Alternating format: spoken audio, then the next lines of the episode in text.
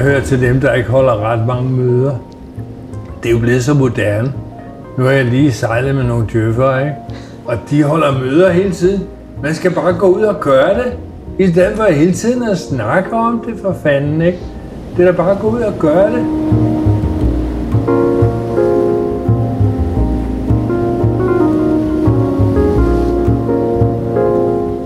I 1967 købte Troels Kløvedal og nogle venner det gamle stålskib Nordkaberen. Tre år efter sejlede han med familie, venner og en farverig besætning rundt om jorden. Og det gjorde Troels med skiftende besætninger tre gange over de følgende 50 år. Med sine bøger og film blev hans stemme på bånd og gennem skrivemaskinen en stemme min generation voksede op med.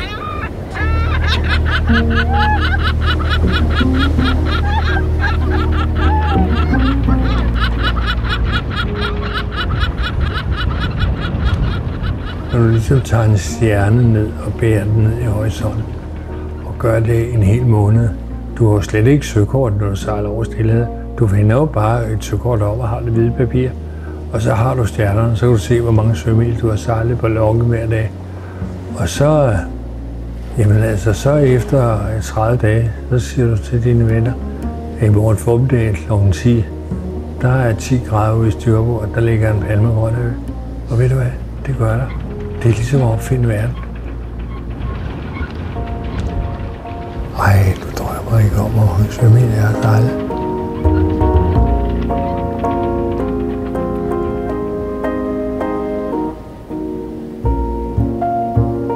Jeg kendte Troels Kløvedal, inden jeg mødte ham første gang, og senere kunne kalde ham min kammerat. Han personificerede drømmen om at rejse ud i den fremmede verden. En verden, der gennem ham var så spændende, så dragende, at jeg bare ville med derud. Troels udlevede sine egne drømme til det fulde, og han fortalte os, der lyttede med, at vi ikke skal være bange for verden, men derimod åbne over for den. Troels lærte mig, at tilværelsen kan leves på mange andre måder, end den jeg som barn troede var muligt. Ja, han lærte mig at følge mine drømme.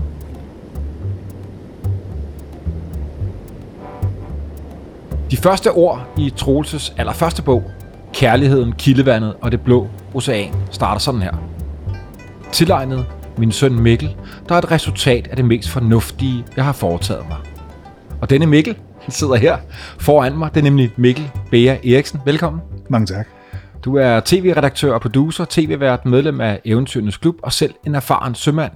Senest med serien Kurs mod Nord, hvor du og din familie stak afsted mod Svalbard i et gammelt svensk søredningsskib. Og Mikkel, så er du jo delvist opvokset på, på Nordkaberen.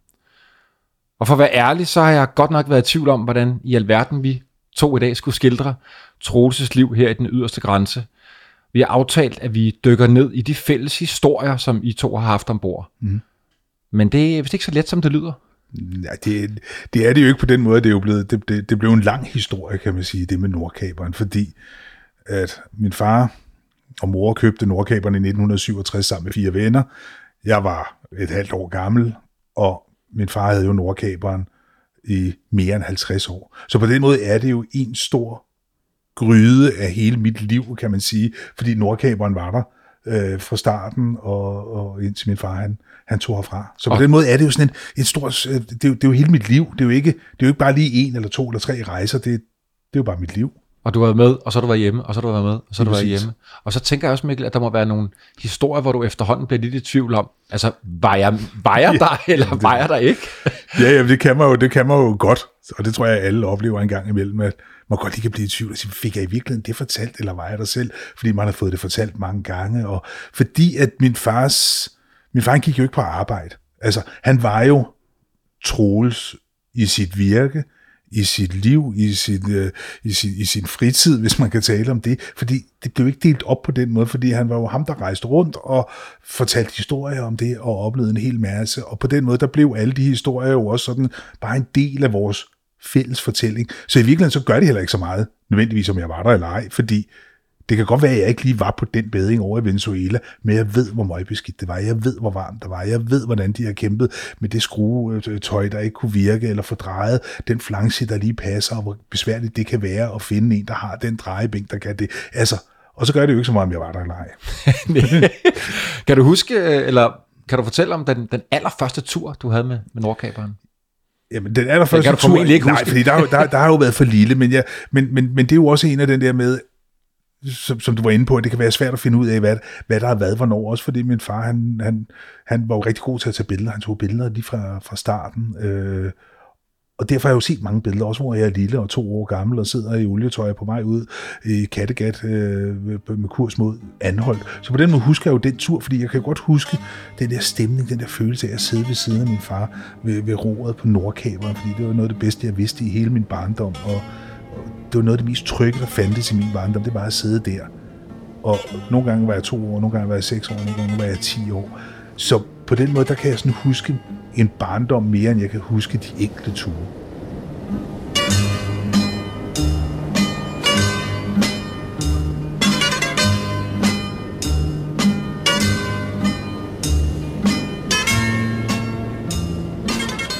Du er med Troels alene ombord på Nordkaberen øh, i Grækenland.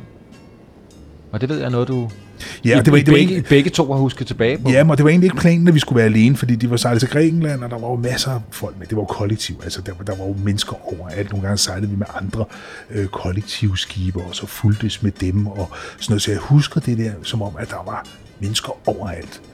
Og så havde vi en sommer, hvor vi var alene, og jeg kan ikke huske, kan man sige, hvordan det kom i stand, men Troels har fortalt mig det, og fortalte, hvordan han lige pludselig havde sådan en midthed. Han havde sejlet i 5-6 år med Nordkaber på det tidspunkt, og han havde kærestesover, og der var for mange mennesker, og han vidste ikke, hvad han skulle med Nordkaberne, var det det, han skulle, eller skulle han i virkeligheden hjem og lave film sammen med, med, med Peter Ros og de andre, han havde arbejdet med som, som helt ung i den her filmbranche, og, og så tog alle hjem, og så blev Troels og jeg tilbage, og havde sådan en, en, en, en sommer alene i Grækenland, som jeg husker brudstykker fra, og jeg husker fortællinger fra, og det jeg husker, eller måske har aflejret sig allerbedst, det er, at min, min far han altid vendte tilbage til den sommer og sagde, Mikkelmann, hold kæft, du var en god kammerat. Altså, fordi han var bare, han var, han var i bund, altså han var ked af det, og, og, og, og så var jeg bare en god kammerat. Og så gik vi der sammen øh, på, på Nordkaberen og lå og sejlede rundt mellem nogle af øerne, øh, bare os to. Og det er, tror jeg er en stor gave at give sine børn og have noget af det der intimitet, den der alenetid, hvor vi ikke skulle for det skulle vi jo ikke. Vi skulle jo ikke noget andet. Vi skulle ikke se noget i fjernsynet, for det havde vi ikke, og vi, vi, vi kunne ikke lige rejse, der var ikke lige andre og sådan noget, så det var bare ham og jeg. Og det, jeg husker den der, det der nærvær, der var i, i, i den sommer. Og det må man sige, Mikkel, at du også har, den stafet har du også selv samlet op. Det håber jeg, at vi kommer tilbage på med dine fantastiske rejser med dine, mm. Dine egne tre drenge. Hvad, hvad, hvad, husker du nogle sådan specifikke ting fra de, den her Grækenlands Jamen altså, rejse med far? Jeg kan huske, at vi lå og sejlede rundt mellem øerne, som sagt. Og når man sejler Nordkaberne og kom ind til græske øer dengang, der var ikke marinaer med fine flydebroer og sådan noget. Det var sådan de gamle havne, når man kom ind i Mandraki havn på Rodos. Eller sådan noget. Så smed man ankeret ud foran, og så bakkede man ligesom ind til kajkanten. Og vi har sådan en gammel ankerspil på Nordkaberen, som er tungt og sådan to store håndtag og en kæde, der løber ud, når man løsner bremsen, og det er farligt. Altså, det, det, det, det jeg havde jeg slet ikke kræfter til som seks år, men jeg kunne, jeg kunne styre Nordkaberen, så jeg skulle stå og bakke den ind, og så stod min far på fordækket og gav kæde ud, og så skulle jeg ligesom bakke ind mellem de andre skibe, bakke Nordkaberen ind til kaj. Men vi havde dengang sådan en kæmpe stor gearstang, som jeg ikke havde kræfter nok til at sætte i gear eller i frigear. Så jeg, jeg stod bakket ind sådan i bakgear, min far gav kæde, og, og, og så råbte jeg nu, og så kom han løbende ned, og så satte han den i frigear, og så løb han op og gav lidt mere kæde, og så kom han ned og satte den i bakgear, og, og sådan noget. Altså, det havde man nok ikke... Øh, det havde man nok ikke sat så mange andre seksårige til, tror jeg, I bare dag et, et nej. 58 fods stor gammel gaffelrigget sejlskib ind til en kaj øh, i Grækenland. Men, men sådan, der, var, der var ligesom ikke nogen grænser dengang. Det var ligesom, alt var muligt. Altså, man havde, min far havde ikke læst bogen om, hvad man, hvad man kunne eller ikke kunne. Også i Og ikke til måtte børn. gøre, gudskelov da. Nej, det var det. Altså, vi havde ikke læst de der baderåd. Altså, vi gik altid ud længere ind til navlen, ikke? Og også, også, vi ventede heller aldrig en halv time efter, at vi havde spist med at gå i vandet. Altså, så på den måde, der var det jo sådan en anderledes opvækst, fordi at han, han havde sgu ikke læst nogen børneopdragelsesbøger øh, på det tidspunkt. Mikkel, han, han, øh, han kom jo fra det her Maves Lyst mm. ude i, var det Gentofte Hellerup, hvor de, hvor de boede i kollektivet, og så ville han overføre det, eller hvad var planen med, med Nordkaberen? De ville overføre det her til at rejse sammen? Altså, jeg tror i virkeligheden, i den tid var der ikke så mange planer. Der var mange idéer, og, og øh, der blev kastet på bordet, og vi boede i det her kollektiv, som var et af de første kollektiver øh, ude på Svandmøllevej i Hellerup. Og der var der en idé med at købe Nordkaberen, og det der med at tage kollektivet til, til søs, men det var ikke sådan en defineret øh, handlingsplan om, at nu rykker vi kollektivverden ud på skibet eller et eller andet. Det var bare sådan en naturlig del, og de startede jo som et kollektiv, og så blev det mere og mere sådan med tiden, at nogle af de andre, han havde købt Nordkaberen sammen med, og min mor, så de skulle noget andet, og så blev det ham, der ligesom sejlede Nordkaberen i fin forståelse med de andre, og så blev det til det her kollektivskib. Og det er jo virkelig vigtigt altså at huske på, at det var et kollektivskib. Det kan godt være, at det er Troels Kløvedal, og det er Nordkaberen, og det var ham, der var drivkraften, og det var hans skib, fordi efter mange år, så købte han skibet af de andre, og det var mere sådan pro forma, altså. Øhm, men det var kollektivet, og det var han enormt bevidst om, at han jo ikke kunne gøre det her alene, men at han gjorde det i kollektivet, fordi så var man nogen til at dele som udgifterne, man var nogen til at dele som arbejdet, men man var først og fremmest, havde man nogen at dele sine oplevelser med. Og det er jo der, hvor noget af det største eventyr ligger. Jeg tror jeg, både hvis man spurgte min far, eller hvis man spørger mig, det er jo, det er jo oplevelsen af at dele det. Dele det med nogle andre. Det er jo der, det store eventyr ligger. Hvordan var det at vokse op i? Og det kan være et, et mærkeligt spørgsmål, Mikkel, fordi det var jo din barndom, og du ja. har ikke haft en anden. Så, men... Nej, der, var, der, der var meget kaos. Altså, det, det, det var der, men, men jeg tror også, jeg kom til verden sådan rimelig robust, jeg kunne godt navigere i det her kaos, og det er sikkert, det er ikke alle, tror jeg, der, der kunne det, eller havde kunne det, men jeg navigerede fint i det. Altså, der var masser af voksne øh, altid, og vi havde en fornemmelse af, at vi var holdt af og passet på, bare på en lidt anden måde, fordi vi var ikke passet på med, at Vores mor far altid vidste, hvor vi var lige efter skoletid, eller øh, vi lige sov hos, om det var hos min mor over det ene kollektiv, eller hos min far i det andet kollektiv, eller sådan. Så hvis man, altså, hvis man prøvede at lægge ud, hvordan min barndom så ud, så ville alle ryste på hovedet og sige, jamen det kan man da ikke, det kan man ikke udsætte børn for. Altså så meget kaos og så meget flytning, og jeg gik i 11 forskellige skoler, og nogle år gik jeg heller ikke, overhovedet ikke i skole, fordi så var jeg ude at sejle med min far og alt muligt. Men jeg var heldig og var robust nok bygget til at, til at kunne navigere igennem det. Ja, og så var du med på Nordkaberen, og så var du hjemme igen. Ja. Din far fortsat. Ja. Hvordan var det? Jamen, det var, øh, jamen, det var fedt. Altså, det, selvfølgelig er der også omkostninger i det liv, fordi at ofte, når jeg så kom hjem og havde været ude at sejle med min far, så var min mor og stefar nået at flytte i mellemtiden, så jeg skulle lige starte med at finde dem øh, og få meldt mig ind i en ny skole, om det så var i Jylland eller i København eller på Sydfyn eller et eller andet, fordi de flyttede også rundt i kollektiver hele tiden. Så på den måde var der jo sådan, altså, det der, det der kaos. Men til gengæld, så kom jeg jo hjem fra nogle rejser, hvor jeg pludselig havde set og oplevet nogle ting, som mange af mine kammerater ikke havde været dem for ondt. Men ofte så vil jeg jo også bare helst være ligesom de andre. Sådan er børn. Børn vil bare gerne være ligesom de andre. Så meget tit så snakkede jeg ikke særlig meget om det. Altså, så vil jeg meget hellere snakke om, om fodbold, end om pukkelvaler, som jeg lige havde ligget og set ude ved Tonga, eller et eller andet, for jeg kunne godt mærke, at det var for mærkt, det var for langt fra deres virkelighed. Altså. Hvornår fandt du ud af, at det var en, at det var en, en stor gave, at du egentlig havde haft den måske lidt tumultariske barndom, men du har haft de der oplevelser, som meget få andre har haft? Jamen, jeg tror, at det, med, at, det med at, at, at blive vist verden som barn, det, det, det letter jo bare lovet. Altså, det gør det, fordi at man sætter tingene i perspektiv. Fordi at, at det at tage ud i verden, gør, at man også kan reflektere over den virkelighed, man lever i og er i. Og det gælder også for børn, at man ligesom kan flytte nogle af barne for, hvad er retfærdigt eller uretfærdigt, eller hvad, hvad er den rigtige måde at gøre ting på, eller den forkerte måde at gøre ting på, fordi man har oplevet, at der er tusind forskellige måder at gøre tingene på. Der er tusind forskellige måder at leve liv på. Og det tror jeg er en kæmpe gave at give til sine, give til sine unger. Den der kæmpe palette, der ligger. At man ligesom laver, hvis man skal forestille sig sådan en kunstmaler, der står med sådan et bræt, og har taget en klat af alle farverne og lagt ud. Tænk at få det stukket i hånden som barn, i stedet for en ballet, hvor der kun er to eller fire eller seks, øh, seks farver på. Det kan være godt nok, det kan være fint nok, men jeg tror bare, at man gør sine børn en tjeneste ved at, at vise dem alle farverne. Præsentere et meget bredt billede, mm. det må du have været Det må du have vel præsenteret for, Mikkel. Ja, ja. Jamen, det var det jo. Det var et meget bredt billede, fordi vi rejste jo alle mulige steder. Vi rejste jo rundt nede i Marokko, og, vi, øh, og der var militærdiktaturer på det tidspunkt, mange af dem i, i, i Spanien, Portugal, og, og det var farligt at rejse nogle af de her steder. Men samtidig mødte vi jo også en enorm venlighed. Når min far og jeg tog på tur på et tidspunkt, havde vi taget en bus op i nogle marokkanske bjerge, og på en eller anden måde havde vi tabt, min far havde tabt sin pung, og vi havde ikke nogen penge, og så stod vi af op i de her bjerge og blev taget ind af, en, af sådan en, jeg tror det var nogle, nogle beduiner, der var rejsende, altså jeg kan huske, at vi overnattede i nogle telte, og de delte deres mad med os, og næste dag så kom bussen, og, og igen på den her landevej, og, og, og, og så kom buschaufføren glædestrålende ud med punkten, som min far havde tabt inde i bussen, og sagde, ah, du har tabt din punkt, altså, øh, der var ikke nogen, der havde stjålet den, der var ikke nogen lommetyv, der havde taget den, der, der, der, der, han havde bare tabt med et uheld, og han var simpelthen så glad, buschaufføren, for at have fundet den og kunne aflevere den dagen efter. Men den der omsorg, at vi ikke var alene, at vi blev passet på, at verden var fuld af venlige mennesker, det, det, det var en stor oplevelse. Og en stor gave at kunne give videre og vise sin søn det. Kæmpe det stor gave, og når man, når man så lever i de her tider, som vi gør nu, hvor man også ser ondskabens grimme ansigt stikke frem en gang imellem, så kan man jo blive mindet om, fordi jeg har været i mange steder i verden, så bliver man mindet om, ja, der er nogle små sorte pletter rundt om, af nogle øh, hulemænd nede i, i Taliban, eller nogle øh, terrorister, eller nogen, der sidder og radikaliserer sig selv et eller andet sted i en kælder, øh, som har ondskaben i sig på en eller anden måde. Men det er nogle små sorte prikker på det store verdenskort, fordi at kigger man på kortet, så er den USA fyldt af venlige mennesker. Den Og lad, verden. og lad os komme ud til nogle af dem, Troels, fordi jeg ved, at... øh, Eller undskyld, Mikkel.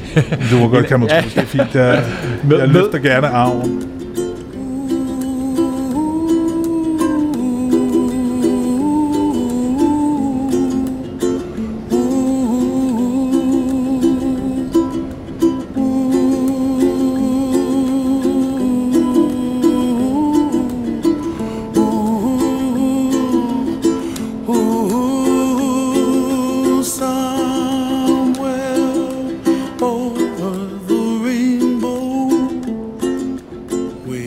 Os komme ud til Polynesien. Det mm. bliver jeres, så vidt jeg også husker, måske den længste tur, du er med Ja. på, på, på Nordkaperen.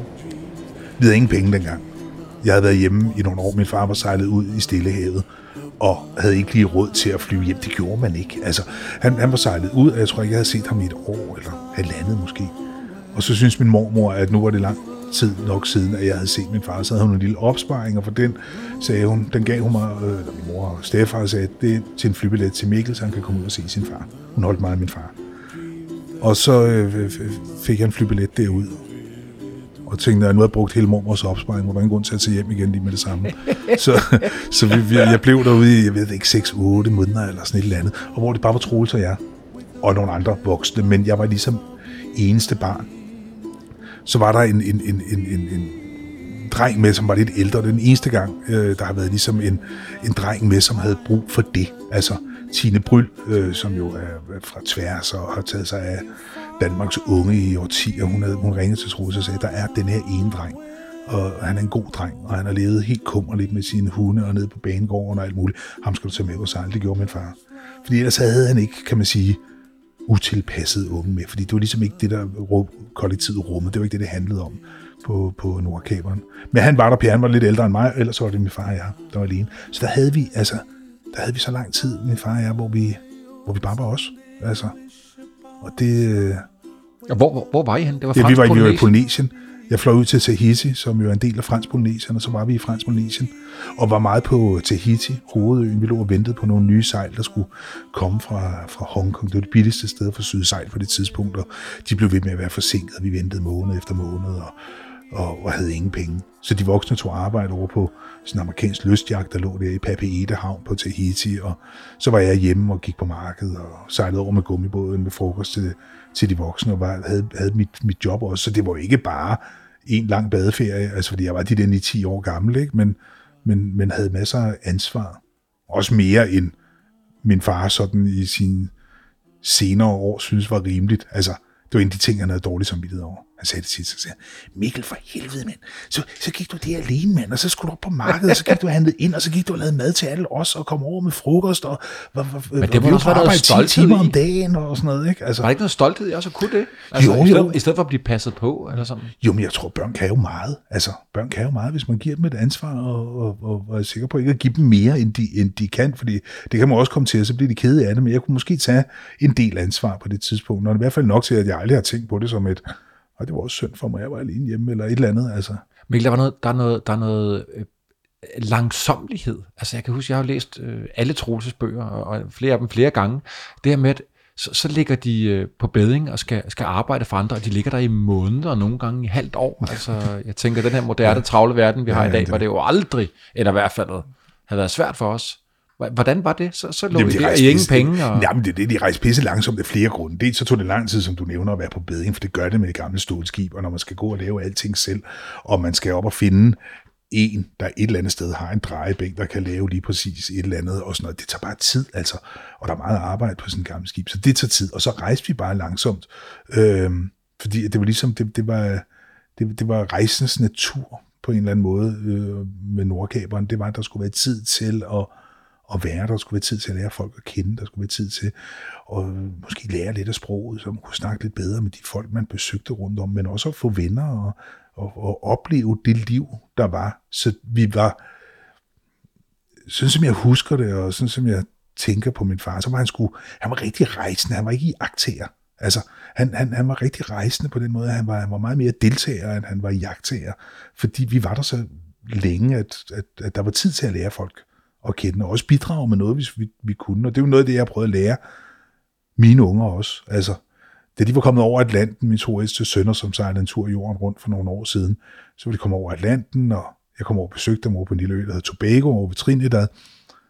Og så var der en lokal fisker, hvis Boringsmotor lå var gået i stykker, der blev kvæst. Han sad og prøvede at lappe det med noget tape og noget lim, og det kunne Thijs godt se, den mellemste af mine drenge, han kom ind, og så sagde han, det der, det skal lige have lidt glasfiber, det har jeg ude. Så tog han gummibåden ud, hentede lidt polyester og lidt glasfibermåtter, og tog ind og hjalp den der fisker med at få lavet det der låg, og fik sat det, fik sat det på. Og der tænker jeg bare, det er godt, det er godt det der. Det er, det er en god måde at være rejsende på. Måske bidrage med noget, hvis man kan. Det gjorde så også, at de blev på Tobago i 3-4 uger. Og alle synes, de var gode nok, fordi alt rygter var jo gået, at de lige havde hjulpet øh, ham der, den lokale fisker dernede, at det er måden at gøre det på. det er fantastisk fint. Mm. Ja. Så har du gjort noget rigtigt med det. Ja, det var, så, Din tid med, din tid med Nordkaperen på, på Tahiti og fransk, øh, fransk Polynesien, hvad, hvad, hvad husker du bedst fra den tid? Nu er du ved at være en, en større dreng på 10 år. Der må være nogle sådan mm. konkrete minder, der Jamen, jeg husker meget, der. det var meget den undersøiske verden, og det var jo det, der var fantastisk at få lov til også at, at opleve med min far, fordi det var meget det, vi gjorde. Det er meget det, man kan i Polynesien.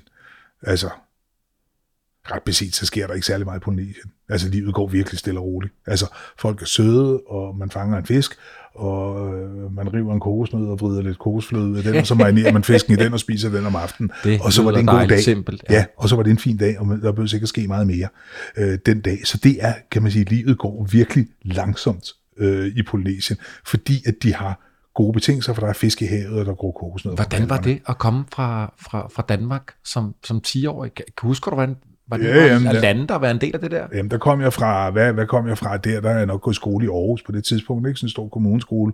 Jeg kom nok fra Katrinebjergskolen i, i Aarhus. Sådan en folkeskole formentlig med en 500-800 elever, ikke? Og øh, fru Karsten Skov, der var skidesur, som var vores klasselærer, ikke? Og alt muligt. Og så pludselig sad man derude på en polynesisk ø, ikke? Det var meget fedt. Så med, med en anden dreng, ja. Ja, Ja. og det der med at dykke ned i den der undersøgelske verden, det var fuldstændig fantastisk. Det var en åbenbaring for mig. Altså, det var det virkelig.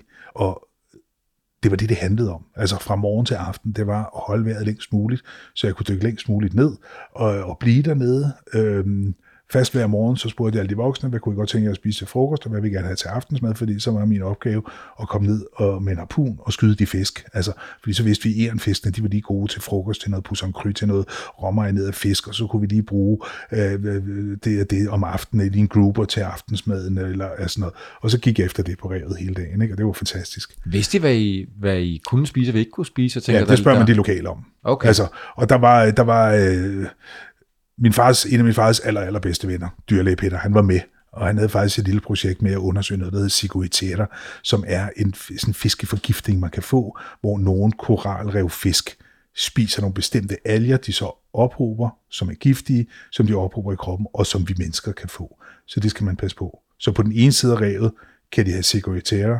papagøjefisken eller grupperne, fordi de spiser af de her alger, og på den anden side har de det ikke, og det skal man spørge de lokale om, for de ved det. Så det, det, det, det spurgte vi jo bare dem om. Ikke? Og så lå vi og dykkede med de lokale også, altså og gik på jagt med dem. Og jeg lærte at dykke med flasker, og, og, og fik spændt en flaske på ryggen, og kunne blive dernede. Og lå der med min far hen ad de her fantastiske koralrev, som, og det er ikke bare fordi, at ens barndomserindringer er mere farvefyldte end virkeligheden 40 år senere, men koralrevene så anderledes ud dengang. Der var et helt andet liv. Jeg har jo set koralrev Ja, for nu har du 40 været der år siden senere, ja med min far, da jeg lå derude. Så kom vi tilbage 20 år efter, og 20 år efter igen, da min dreng sejlede rundt. På nøjagtigt de samme koralrev er der en kæmpe stor forskel. Altså, og det er, jo, det, er jo, det er jo skræmmende, men det er jo også en af de store gaver ved at have rejst hele sit liv, som jeg har. Ikke? At man, man kan sætte tingene i, i relief.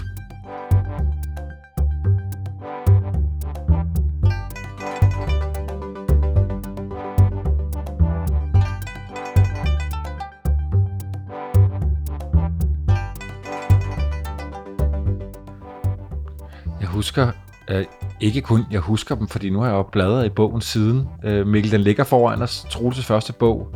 Øh, øh, Kærligheden og kildevandet og det blå mm. ocean, og der er jo fantastisk fine billeder af dig også. Og jeg tænker, tænk en barndom, du har haft, mand. Ikke? Du, du står på stranden med, hvad der ligner. Det er måske harpunen. Jeg tror det var et spyd, men der ja. ligger fire store hajer. Ja. Og så bladrer jeg videre, og så sidder du på skjoldet af sådan en kæmpe skildpadde. Ikke? Ja. jeg tænker ja. bare, Ja. altså, og der er løbet meget vand under åen, men at du ligesom har haft det der fra, du var Mm. fra en lille dreng, mm. og stadigvæk, at du kommer tilbage til de her ting, og, du, mm. og de her steder, og du kan servere det for dine egne, mm. for dine egne børn. Hvornår gik det op for dig, at det her, det skulle du blive ved med, det skulle du også give videre til, til, til dine børn?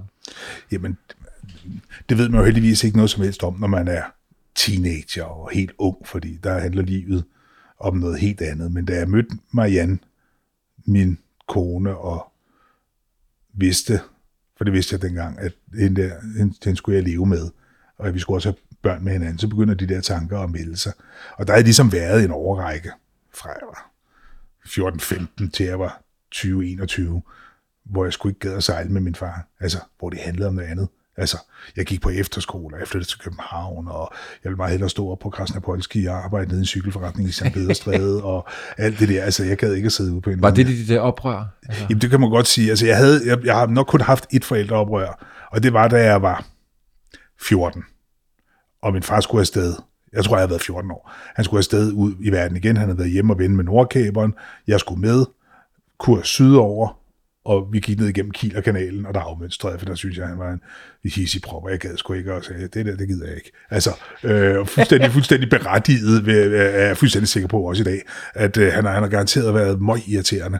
Øh, så der afmønstrede jeg som 14-årig, og tænkte, aldrig mere skal jeg sætte min ben på det lorte skib. Altså, øh, og, og holdt det i mange år. Vi var ikke uvenner, min far og jeg. Jeg skulle bare ikke ud og sejle med ham, før jeg blev 19, 20, 21 år igen. Så der var sådan fem år, fem, seks år, hvor, hvor det, ja, det, det, det, var slet ikke det, jeg gad. Altså, men der var formentlig altid plads til dig. Han vidste, du ville komme tilbage. Ja, ja, ja. Og som sagt, vi var ikke uvenner. Altså, og, og et år eller to efter, så, øh, så, så, så, så gav han mig penge til den lille piratjolle, jeg havde drømt om, og da jeg var 15 år, så var jeg kaptajn på min egen lille piratjolle og lå og sejlede rundt i Danmark i den, og han kom ned øh, på den efterskole, hvor jeg gik og satte den i stand med en kasse med, med bundmaling og, og, og lidt øh, rustfri øh, sjekler og sådan noget, ikke? Altså, så Men hvornår fandt du så ud af det? Du, du træffer jo Marianne, og I er også ude sammen og sejle med Troels, tror jeg. Kan du fortælle om den første tur, I sammen, der er Marianne med på Nordkaberen? Jamen, det var så igen måske første gang i mange år, jeg sådan rigtig var på langfart med Nordkaberen igen. Jeg var 21 år, jeg havde mødt Marianne. Troels, han skulle lave den første tv-serie til TV2 sammen med sin lillebror Bjørn, som var tv-mand øh, og havde forstand på den slags, og øh, det var lige der, da TV2 skulle til at starte, og de havde fået afsat en tv-serie, der, hed, der skulle hedde Med Nordkaberen i Sydhavet. Den skulle vi optage over fem måneder, hvor vi skulle sejle fra American Samoa til Western Samoa, Tonga, Fiji og slutte ned på New Zealand. Wow. Ja, det er nogle fede Magiske navne, Ja, ja. det, er fedt, det var fedt at sige Samoa. og, det er, og det er lige så fedt, som det lyder. Altså, Og, og Troels var på det her tidspunkt blevet en, hvad kan vi kalde det? Ikke for at vi skal underdrive det eller overdrive det. Et- Han var et kæmpe navn jo. ja, ja. Solgt 100.000 vis af bøger. Ja, ja, det det. Der var rigtig mange, der havde en, en, en, en Troels Kløvedal-bog stående derhjemme. Hvad Ikke? tænkte Marianne om det? Nu skulle du ombord med... Jamen, det var selvfølgelig svigerfar? lidt sådan, ja, ja, med svigerfar, ikke? Altså, og, øh, jamen prøv, det tror jeg, da hun var, det var hun da spændt på, men, øh, men sagde også øh, ja, uden at blinke det blev så noget af en trykkoger, altså fordi at øh, øh, sådan, sådan to mænd og Bjørn, han var, han var tv-chefen, ikke? og han havde, han havde forstand på det der med at lave fjernsyn, ikke? og Troels var, var kaptajn på, på skibet, og jeg, vi må godt tale om det, fordi jeg talte med, øh, med, med Troels om det en del, og jeg har også snakket med min onkel Bjørn om det, øh, at der, der, var, der var et par, et par hanner, der lige skulle pisse nogle territorier af, og der sad jeg pludselig øh, som forhandler sammen med vores øh, fantastiske fotograf Manuel, øh, og, og, og skulle, skulle male mellem de her to brølende brødre, øh, der, der skiftevis afmønstrede og påmønstrede, og ikke vil være på samme skib med hinanden og alt muligt i starten. Øh, men det, det løser, det skulle, bare lige, det skulle bare lige falde på plads, de der rollefordelinger. Og der stod Marianne, min kone også, og kiggede og tænkte, wow, hvad er det, jeg Og du dumpet tænkte, ned i og du her? tænkte, for hvis en hun klarer det her, hvad er det for en familiefest, jeg har drumpet ned i her, hvor vi samtidig skal lave en stribe tv-programmer, men så kom det jo på skinner, og så kørte det, og, øh, og, og Marianne holdt, kan man sige, det var en meget god test altså på, om vi skulle være sammen eller ej, fordi at sådan var mit liv jo også. Det, jeg vidste jo, at det skulle være en del af mit liv. Jeg vidste jo, at jeg skulle ud og sejle. Jeg vidste jo også, at når jeg fik børn på et tidspunkt, så skulle jeg også have den med ud og sejle. Og Marianne kom så heldigvis af en sejlende familie, og øh, havde sejlet med sin mor og far og to søskende altid, og sådan noget, så hun var helt med den der.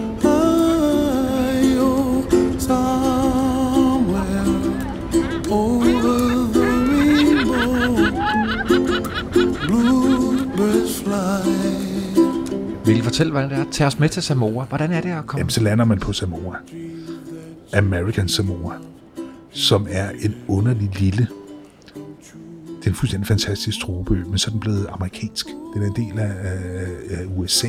Den har sådan en, en status som en, en provins af en slags. Så man lander ned i en, en polynesisk verden. Kæmpe stor. Polyneserne er store. Altså, Øh, det, det, de mest er kendt for på American Samoa, det er at eksportere American football spillere, forsvarsspillere. Fordi de er to meter og fem høje og er kæmpe store, og ingen kan løbe igennem dem. Øh, så de, de spiller på de der amerikanske hold. Ikke? Øh, så det er sådan en blanding af, af, af, af mini-USA, fuldstændig polynesisk samtidig. Altså, og tropisk og, og, og vildt, og jeg tror, det regner. Øh, byen på American Samoa, den hedder Pango Pango. Øh, det lyder som noget fra en Anders Sandblad. Altså, men, men, øh, men det hedder den. Og øh, jeg tror, det er det sted i verden, hvor det regner mest. Jeg husker det, som om det regner 12 meter om året. Altså, og det tænker folk, ja, ja, øh, træk lige 100% fra, ikke? Men 12 meter regn, for det, det regner hver dag mellem, mellem 12 og 2 så er der ligesom sådan et stort bjerg uden for bugten, hvor alle de her øh, øh, øh, skyer ude fra, fra, fra Stillehavet, de ligesom kommer ind fine og lyse og hvide, og så samler de ligesom ved toppen af det her bjerg, og så bliver de mørke, det fortættes vandet op i dem, og så løsriver de så kl. 12 fra toppen af det her bjerg, driver hen over bugten og Pango Pango by og åbner sig, hvor der så bare vælter vand ned i en time eller to. Wow! Og så er der, og så er der blå himmel igen. Altså, øhm, og så har de nogle store tunfiskefabrikker, hvor der kommer nogle af de her store skibe. Så det er sådan en blanding af det der helt polynesiske og langt væk, samtidig med, at der lå moderne store fiskeskibe, og folk talte amerikansk. Men så sejlede man derfra til Western Samoa, som er det oprindelige Samoa. Det rigtige Samoa. Og der er man langt væk. Altså, det, det, det er stadig med, øh, øh, øh, alle landsbyer har sådan et høvdingssystem. De har en high chief, bliver man inviteret ind, når man kommer sejlende. Hvordan tager, de, hvordan tager de imod jer? Fordi nu Jamen- kommer I trods alt med egen kraft. Det må, det må give et eller andet til relationen. Der var ikke særlig mange, der sejlede. Dengang vi første gang sejlede ud i Stillehavet, og også anden gang der i, i 80'erne, der var slet ikke, der var ikke særlig mange, der sejlede derude i forhold til nu. Der, det blev meget mere almindeligt at kunne sejle til Polynesien. Når vi kom ind i en bugtersmarked, så kom de ud i udrikker kanoer, og så bød de en velkommen, forærede en en fisk, og sagde, at man skulle komme ind og spørge om lov til at være derinde hos deres høvding. Og så kom man ind, og så sidder man i sådan en fale, hedder det, sådan en åben hytte med, med sådan et øh, øh, øh, basttag og sådan nogle åbne pæle, og så sidder man der, der sidder alle høvdingerne, og de har sådan et lindeklæde omkring sig, øh, alle byens øverste, og det er tit sådan et råd på en 8-10-12 mand. Sidder der en high chief, det er den øverste høvding, han siger ikke noget. Han har en high trucking chief, som snakker for ham. Og så taler man øh, på polynesisk. Der er meget ofte en, der kan lidt engelsk, eller vi kan nok polynesisk, så man kan oversætte lidt. Og så er der nogle høflighed, så drikker man kava. Der er sådan nogle høflighedsudvekslinger, der drikker kava, som er sådan en rod, der dyrker sådan en kava øh, busk, eller sådan, øh, kan man, hvor man tager rødderne og vrider op, og det er lidt euforiserende. Øhm, de kvinderne, der byder det, går de rundt i sådan en halv kokosnødskål, så drikker man kava, som for mig så jeg har drukket det mange gange, at at, at, at ikke har meget andet effekt, end ens tunge begynder at sove, og føles som om, den er vokset til tredobbelt størrelse. Okay. Så sidder, det sådan noget det mudder, så sidder man sådan her og snakker, fordi den der tunge altså bliver, bliver langsomt lammet, ikke? Altså, og de kan virkelig drikke meget kage, de der gutter, ikke? Altså, og vi drak kage, ikke? Og så hilser man, og så gør man, og så udveksler man gaver. Det er ikke store gaver. De, de, de, man, man giver, hvad man har. Altså, Og hvad er det noget, I har med ombord, Jamen, eller vidste I skulle meget det? ofte, Ja, meget ofte er det noget, vi, altså, vi havde gaver med. Det vidste vi, og det var, det var godt at have. Det kunne være, Øh, det ved jeg godt, vi lyder som sådan nogle, altså igen fra Anders Sandblad, men ting, vi godt vidste, de havde brug for, for eksempel skolematerialer. Altså, så en, en, en, en æske blyanter og 12 kladehæfter, øh, øh, og sådan noget, det, det, det, det var en fin gave øh, at, at kunne give. Det kunne også være madvarer. Altså, det kunne også være en sæk med ris, med, med 20 kilo ris. Det var en god, øh, god gave. Til gengæld så kom de med en kur, hvor de havde grillet en, en, en, en, en, en gris øh, og, og skåret den op og, og, og gav os halvdelen. Øh, sådan, altså, man, det var tit mad, man, man, man, man udvekslede som gaver. Ja, bare det smukt, at man Ja. har den der tradition, at man skal give gaver. Ja. Ja. Og det, det, det, det, og det har de indbyrdes også, når de besøger hinanden i, i Polynesien, når landsbyerne besøger hinanden, eller øerne imellem, så sejler man over, så har man gaver med. Altså, og det er som oftest mad. Øh, det kan også være, være, være stof til at, at lave lava lava af. Mændene, de går i sådan et indeklæde, der hedder en lava. Kvinderne, de har et lidt større et, der dækker brysterne også, det hedder så en lava lava. Altså, polynesisk er ikke særlig svært. Der er noget, og hvis det er mere, så dobler man det bare. Hvis man har en fest, så hedder det en fire. Hvis det er en stor fest, hvor de andre er med også, 4-4. så er det en 4-4. Altså, så, så på den måde er det til at følge med. Fantastisk. Og hvordan gik det med den der film, I var i gang med? Jamen, det gik godt, øh, fordi så, så, så fik vi jo skudt de her, den første film, og, øh, og, det, og det, var, det var hårdt. Altså, det var det.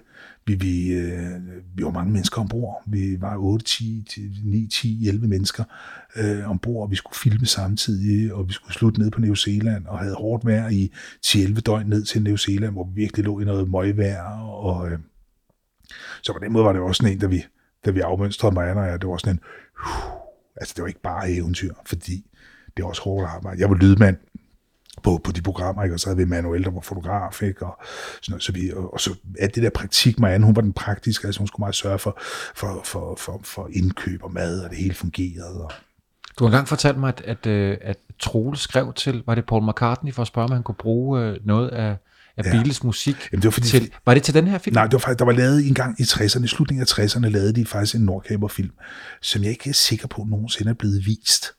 Men nu er min far her jo ikke længere, og vi har kan man sige, ryddet hans gård. Og der er øh, en, en kasse med filmruller liggende, som øh, jeg ikke har kunne se endnu, men hvor der står Nordkaberen på. Nej, nej, nej, Øh, en skat, Mikkel. Ja, i sådan nogle gamle rustne, du ved, så kan du kan forestille dig sådan nogle filmrulleæsker i blik, som er rustne, og så sådan et gammelt et, og så står der Kodak, og så er det håndskrevet, jeg kan se det Troel til skrift, så står der Nordkamera 1969, tror jeg det er. Der, der er en Nordkamera-film, Ja. der er lavet en eller anden gang. Og der er historien... som du bliver nødt til at og jeg har, ikke fundet, jeg har ikke fundet brevet, men han har fortalt, at han skrev til The Beatles, som jo var pænt store i 69 også, skrev han til, til, til dem og spurgte, om han må bruge Here Comes the Sun, Little Darling, som øh, intro-kendingsmusik til den her film. Øh, Og hvad og, svarede at de? han, og at han fik et brev fra Lennon og McCartney, hvor der stod, at det synes de lød som en, en, en, en dejlig idé, og de ville glæde sig til at se filmen en dag, og han skulle man bruge Here Comes the Sun, Little Darling, alt det han ville. Så det brev ligger formentlig i en af de, de æsker, jeg har derhjemme nu. Wow. Mm. Det er et dejligt nummer, Here Comes the Sun, Ja, Little det er Darling. fedt. Det er bare fedt, mand. Det er min barndom. Det er virkelig, altså, det er virkelig min barndom. Det er lyden af min barndom. Hvis man skulle sætte lyd på den, så skulle man bare spille Comes the Sun, Little It Darling.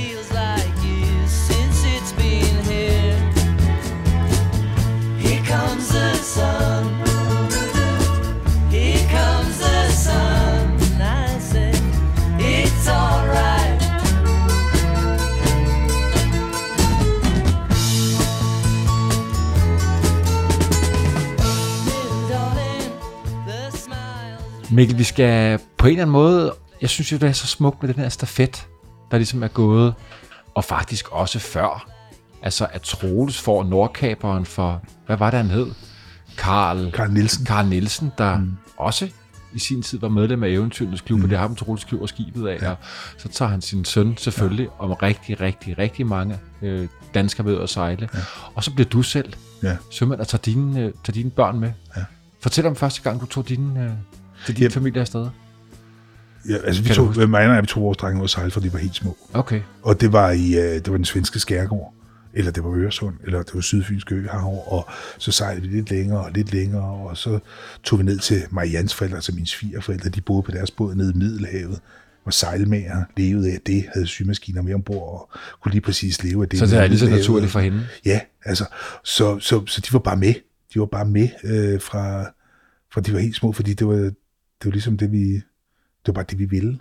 Og så kiggede vi på mig, hinanden, Marianne og jeg. Vi er jo ikke født rige eller privilegerede med stor aktieportefølje eller et eller andet. Vi var bare lønmodtagere, og Marianne var studerende. Og, og så tog vi en beslutning om, at alle de penge, vi kunne tjene, dem ville vi bruge på at rejse, i stedet for at få et 30-års lån, eller købe en fin bil, eller øh, sådan noget. Altså, så vi levede, vi levede billigt. Vi fandt et lille kolonihaveforening ude i Sydhavn, hvor vi kunne bygge vores eget lille hus, og havde en gammel bil, jeg selv kunne gå og skrue på om aftenen, så den kunne starte igen næste morgen, og købte genbrugsmøbler, og øh, har aldrig været i, øh, jeg har aldrig været i Elgiganten og købe en ny vaskemaskine, eller sådan noget. Sådan er det stadigvæk. Altså, fordi at vi vil hellere bruge vores kroner øh, på noget andet, og øh, på at rejse. Så, øh, og, og det, var, det var vi bare enige om, at det, det var det, vi ville. Altså, så der er ikke nogen, der skal have ondt af os, fordi det blev ligesom vi ville, selvom vi, vi aldrig har haft seks ens tallerkener, øh, og, og sådan noget, så har vi haft et godt liv. Så det kommer selvfølgelig heller ikke bag på dig, at dine tre drenge nu fortsætter. Nej, nej, nej jeg, jeg føler mig meget heldig over, at de gør det. Altså, fordi det har jo ikke været sådan en, Men også, at I har været så meget sammen, Mikkel, tænker jeg. ja, men der er jo ikke, der er jo ikke lavet sådan en kontrakt om, at så er det sådan, man skal gøre Absolut i ikke, vores nej. familie. Der er jo ikke lavet en kontrakt med min far om, at, at, at jeg skulle lave tv-programmer tværtimod. Så havde jeg jo et langt tv-liv inden, og hvor der også var nogen, der var søde nok til at spørge en gang imellem, hvad kunne du ikke, øh, når du er ude og sejle med, med Marianne og dine drenge, kunne I også lave nogle tv-programmer? Hvad havde det? Nej, det skal vi ikke. Det var Troels, det var det, han gjorde. Og det gjorde han så fint, så det var der ingen grund til, at jeg blandede mig i. Så det var først, da det ligesom var naturligt på en eller anden måde, at drengene skulle afsted, og så det ligesom om, at også min far var nået en alder, hvor det ligesom, det var rigtigt, at nu skulle der ligesom en, nu, nu, nu var der plads til, at der kunne ligesom også på, på, på tv tegnebrættet komme en ny generation ind. Altså, så på den måde var, var, var, lå, lå vi tiden råde. Hvordan reagerede Troels på, at hans to børnebørn tog afsted? Jamen, han var, han var jo skide stolt. Og han sagde meget sødt til dem. Vi mødtes. Han var kommet hjem til danske farvand med Nordkaberne og lå og lavede en, en serie, der hed Mit Danmark, hvor han sejlede rundt i danske farvand. Den sommer, hvor drengene skulle afsted på deres jordomsejling i vores skib Havana. Så mødtes vi ude på Sejrø, ude i Storebælt, familiens to skibe. Da vi skulle skilles næste formiddag, så sagde min far, husk drenge, nu tager I ud på en jordomsejling, hvor I ikke sejler i jeres farfars kølvandstribe. I tager ud på jeres egen jordomsejling. I sejler i en anden tid. I ser det med nogle andre øjne.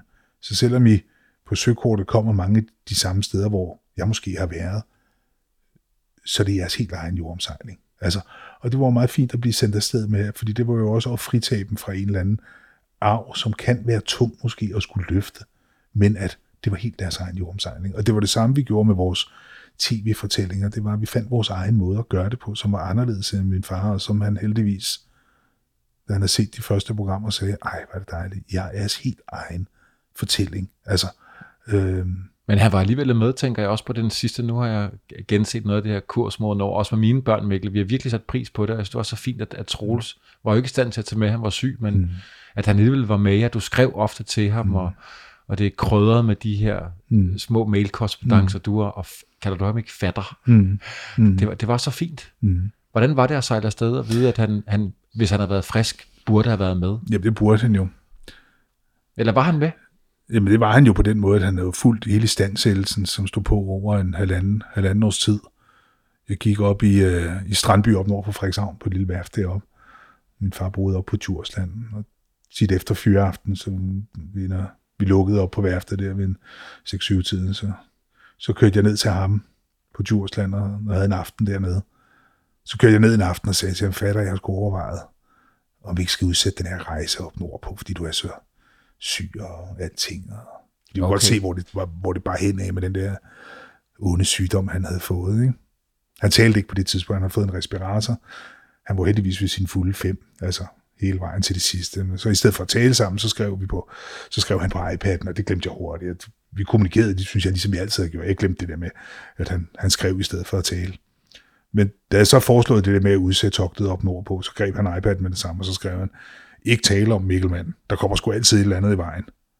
Og tilføjede så, min forestående død vil helt sikkert også komme ubelejligt. Og så var der ingen grund til at tale mere om det. Så jeg ligesom wow. sat det på plads, ikke? Ja. Altså, at ikke tale om for helvede, at Mikkel Mann skal afsted. Altså, afsted afsted, ikke? Og lykken var så, at vi sejlede op langs Norges kyst, som er et moderne land. Men han der- kunne have stoppet tusind gange i sit lange rige liv og sagt, at han burde lige, og der var noget andet, han kunne have gjort. Så det var jo en fin stafet. Og så Jo, jo, men jer. det var, også, det var også en af, kan man sige, en af min, min, det var min fars styrke, men det var også en af svaghederne. Altså, det var, at han var øh, enormt målrettet på det, han gerne ville. Og selvfølgelig har det nogle omkostninger, når man lever det liv, man har. Altså, der, der har der helt sikkert været perioder, hvor jeg og min søstre godt kunne have brugt en far, der var lidt mere hjemme. Øh, fordi han var meget ude at sejle. Altså, og som jeg også talte om tidligere, vi, vi sejlede på ingen penge dengang, eller de gjorde, altså, så man kunne ikke lige flyve frem og tilbage, og men vi har overlevet. Der er jo masser af andre børn, der også har, der har, der har forældre, der er langturschauffører, eller Ellers er det arbejder været, ude på ellers er det en anden slags øh, nærvær, når I så var sammen, ikke? Jo, altså, det er det, der- fordi så kan det godt være, at jeg ikke så ham så meget et år eller halvandet, men så var vi til gengæld sammen i tre måneder eller seks måneder, og hvor, hvor vi var det in, in, intenst, men, men altså, der, selvfølgelig der trækker man igennem sit tilværelses kølvandstribe også ting, som man tænker, det kunne man, det kunne man da sikkert godt have gjort bedre. Altså, øh, og nu har han jo heldigvis fået, øh, øh, fået fem børn med, med fire, fire skønne kvinder og sådan noget, men det er også mange. Altså, øh, og, der, og, og, og der er der en vis kaos i det også. Altså, at have fem børn med fire forskellige kvinder, det, det, det er da ikke ukompliceret. Altså, selvfølgelig er det ikke det. Og da jeg havde fået nummer, nummer, nummer tre med, med, med Marianne, så kiggede han også på mig, og så sagde han, det er sgu meget smart, Mikkel, mand, det der, det kan jeg godt se, det der med at få, få tre børn med den samme, det, det, det, det, er- det er sgu meget smart. Der kunne han have lært- der kunne han have ja, lært kunne han, noget. godt, han kunne godt se, hov, der, der havde sgu måske alligevel fat i den lange ende, ikke? Altså, Mikkel, helt utroligt, den der øh, livsgnist, han havde til det sidste, og mm. ikke en bitterhed over egentlig at have, have tabt noget, men en utrolig glæde og lykke ved at have haft Ja. sit, sit rige liv. Ja. Øh, hvad, hvad tænker du om det? Altså, at han, øh, at, han, at han simpelthen kunne glædes over det, han havde haft, og ikke være ked af, at nu var han blevet syg. Jamen, øh, det, det, det tror jeg bare var meget, det var meget ham. Altså, han havde virkelig en kæmpe glæde med livet. Og når hans øh, seneste bog hedder Alle mine morgener på jorden, så var det, fordi han stod op hver eneste morgen og glædede sig over, at han var til i denne verden, også denne morgen. Altså, så han kunne gå ned i sin have op øh, på sin gård i Djursland og virkelig glæde sig over, at, at, at, magnolietræet var sprunget ud, øh, eller øh, der hang en rovfugl ned over mosen. Altså, det, det, det, det, det, det, det kunne virkelig fylde hans dag med en, en, en usigelig glæde, og det må man sige, han havde. Han kunne også godt være i pisse dårlig humør. Altså, han kunne også godt være en tyran af en skipper nogle gange, og øh, han var meget øh, humør dominerende. Hvis han var i dårlig humør, så var vi, var vi mange, der var det. Der var faktisk, der var faktisk en rejse, efter jeg havde lavet mit lille, mit lille ungdomsoprør, der som 14-årig, så tog jeg faktisk over som 18-årig, og sejlede med ham op langs Kaliforniens kyst. Vi var på vej op til Canada. Det er sgu næsten glemt. Jeg kommer først i tanke om det, men det gjorde jeg. Og øh, der genfandt vi hinanden igen. Der, var, der, var, der blev vi kammerater igen, fordi vi kom ned en dag, vi lå i San Francisco, og han var ved at være træt af at sejle, og han var ved at blive skilt fra moren til to af mine søstre. og Vi havde været en tur op i bjergene, mig, det var en ung besætning. Vi var alle sammen sådan noget 18, 23, 25 år. Vi havde været en tur ind i Colorado, været væk, fordi vi kunne godt mærke, at vi skulle lige afmønstre det. Han skulle lige være lidt alene ombord. Så vi væk en 4-5 dage, så kom vi ned på broen, gik hen ad broen, og tog 300 meter før vi kom ud af den her bro, hvor Nordkaberen lå ude for enden, så sagde jeg til de andre, prøv lige at vente her, jeg, jeg, jeg går lige alene ud på Nordkaberen. Jeg kunne simpelthen se sådan en sort sky, der hang hen over Du skulle lige se. Jeg kunne simpelthen mærke på humør han 300 var i. meters afstand, så kunne jeg simpelthen mærke, der er et eller andet, der er et eller andet galt. Der hang sådan en sort sky henover. Så gik jeg ud alene. De andre gik en tur op i byen i San Francisco, og så kom jeg ned, og så sad han og sagde, Mikkel, jeg gider ikke sejle en eneste sømil mere. Aldrig mere. Jeg er træt af det her. Jeg skal have noget andet i mit liv. Jeg har fået nok. Altså, og så ville han sælge Nordkaberen, og det endte med, at alle afmønstrede. Hold da op. Uh, vi, vi, vi stoppede togtet. Det var kun Troels og jeg, der gik tilbage, så gik vi og pakkede Nordkaberen. Og jeg sagde, fatter ikke lige, tag lige en, øh, tag lige en mundfuld luft, og lige tage en dyb øl. Nej, fandme nej. Jeg skulle bare sælge det der skib, og, og han gad ikke at sejle den hjem. Og alt. Hvad, hvad var han træt af? Jamen, han, var træt, han, han, han ville noget andet. Han var træt af det der kollektiv, han var træt af at, at sejle, han var træt af, at vi skulle op på beding endnu en gang og lave nye master op i Vancouver, øh, og, og gå deroppe i 3-4 måneder og knokle med det, og han ville hjem og, og, og, og han øh, øh, familie og, og, og far og mor og Han har også haft, børn. men han har også Altså, haft hundredvis af mennesker ombord, og så smukt det kan være, mm. og så fantastisk det er at kunne give, mm. at give kærligheden øh, til andre og inspirere osv., mm. må det også være ekstremt krævende at være så Yes, mange altså, mennesker. ja, hvis der er noget- hvis der er noget og på de min historier, man har fortalt, og Ja. man historier, man har hørt, og jeg tænker, hold op. Hvis der er noget, jeg beundrer min far for, så er det at kunne holde, holde kollektivet ud i 50 år. Altså, En ting er at tænke det. Ja. Men nu har jeg fortalt om to små stop. Altså i Grækenland, da jeg var 6 år gammel. I Kalifornien, da jeg var 18 år gammel, 12 år senere. Og så kom der ikke flere. Fordi så endte det jo med, at vi ikke solgte Nordkaberen. Vi efterlod den, vi tog hjem, vi pakkede det hele. Altså alt, kigger den, lokken, det hele, alt ned i en 20-fods container, sendt hjem til Danmark. Nordkaberen lå ribbet over og skulle sælges, og så blev den jo heldigvis ikke det alligevel, fordi så vendte han tilbage til den, og kærligheden og lysten og glisten til at, at, at, at gøre det igen. Men at han kunne holde ud og sejle med så mange mennesker, langt over 1000 mennesker, i så mange år på det samme skib, det vidner om en vis stedighed, men som jo også det, der har gjort, at han er lykkes med at skrive 18 bøger og lave øh, 68 tv-programmer og blive ved med at fortælle den historie. Og da jeg kom op til ham en aften, og jeg havde holdt mit foredrag nummer 300 eller 500 eller et eller andet, for det tager jeg rundt og gør også, og så sagde jeg til ham, "Hold kæft, jeg synes, jeg holdt mange foredrag fat, og så sagde han, hold nu kæft, mægt. Jeg har holdt over 2.000. Nå ja, okay. Du kan godt fortsætte lidt nu, Mikkel. Ja. Og så sagde han i øvrigt også, og Mikkel, så skal du huske på, hvor mange mennesker er det for ondt at blive klappet hjem fra arbejde hver aften. For de klappede lige i aften, da du var færdig med et foredrag. Så sagde jeg, jo, det gjorde jeg. Tænk lige over det. Og så tænkte jeg, nej, det er også rigtigt. Og så har jeg ikke brokket mig siden. Nej, det er smukt sagt. Han, han havde jo den der, og det, der synes jeg, vi skal slutte nu, fordi vi er ved at løbe tør for tid, Mikkel, selvom vi kunne blive med at, at, at fortsætte med at tale om, om dig og Troels. Han, han havde denne her ekstreme taknemmelighed og glæde øh, ved livet selv, da han sad der og var syg. Og jeg havde den ære, jeg jo også kendte ham ret godt til sidst i hans, i hans, øh, i hans sidste tid som, som medlem af Eventyrens Klub, og var, var, var formand. Og øh, jeg havde skrevet en bog om Boston, som jeg sendte til ham. Jeg var i tvivl, om han kunne læse den. Der gik tre dage, så sendte han mig en lang, lang mail med, hvor meget han har nyt den der bog. Og det rørte mig jo så meget. Så havde jeg også skrevet til ham, og jeg var ked af, at han, han var i den situation, han var i. Og så skrev han, og jeg ved, du kender det, her, fordi det har han jo sagt til dig og mange andre, men der synes jeg, vi skal slutte af, hvad han fortæller om, hvordan han egentlig havde det der det sidste stykke tid, og at han ikke følte nogen bitterhed ved at snart skulle dø. Han skriver til mig i den her mail, men nu er det jo ingen ulykke at dø, når man er 73 og har levet et vidunderligt liv. Man skal holde perspektivet hele tiden, og ulykke er alle de unge døde i skyttegravene. Den unge flyver, der faldt ned på marken her uden for gården under 2. verdenskrig, aldrig fik en tilværelse. Alle dem i gummibåden og i Middelhavet, i flygtningelejrene og alle de ulykkelige mennesker, som du støtte på i Bosnien. Det er en ulykke. Ikke at en mand på 73 dør efter et dejligt liv. Kærlig hilsen fra din kammerat. Here comes the sun. Here comes the sun. I say it's alright. Den yderste grænse er produceret af kontoret Jul og Brunse for vores tid og Radio Loud, med Bjørn van Overem som sikker kaptajn bag lyden. En særlig tak til Dimitri Svobodin, TV2 og Danmarks Radio. Find serien på vorestid.dk eller der, hvor du normalt finder dine podcasts.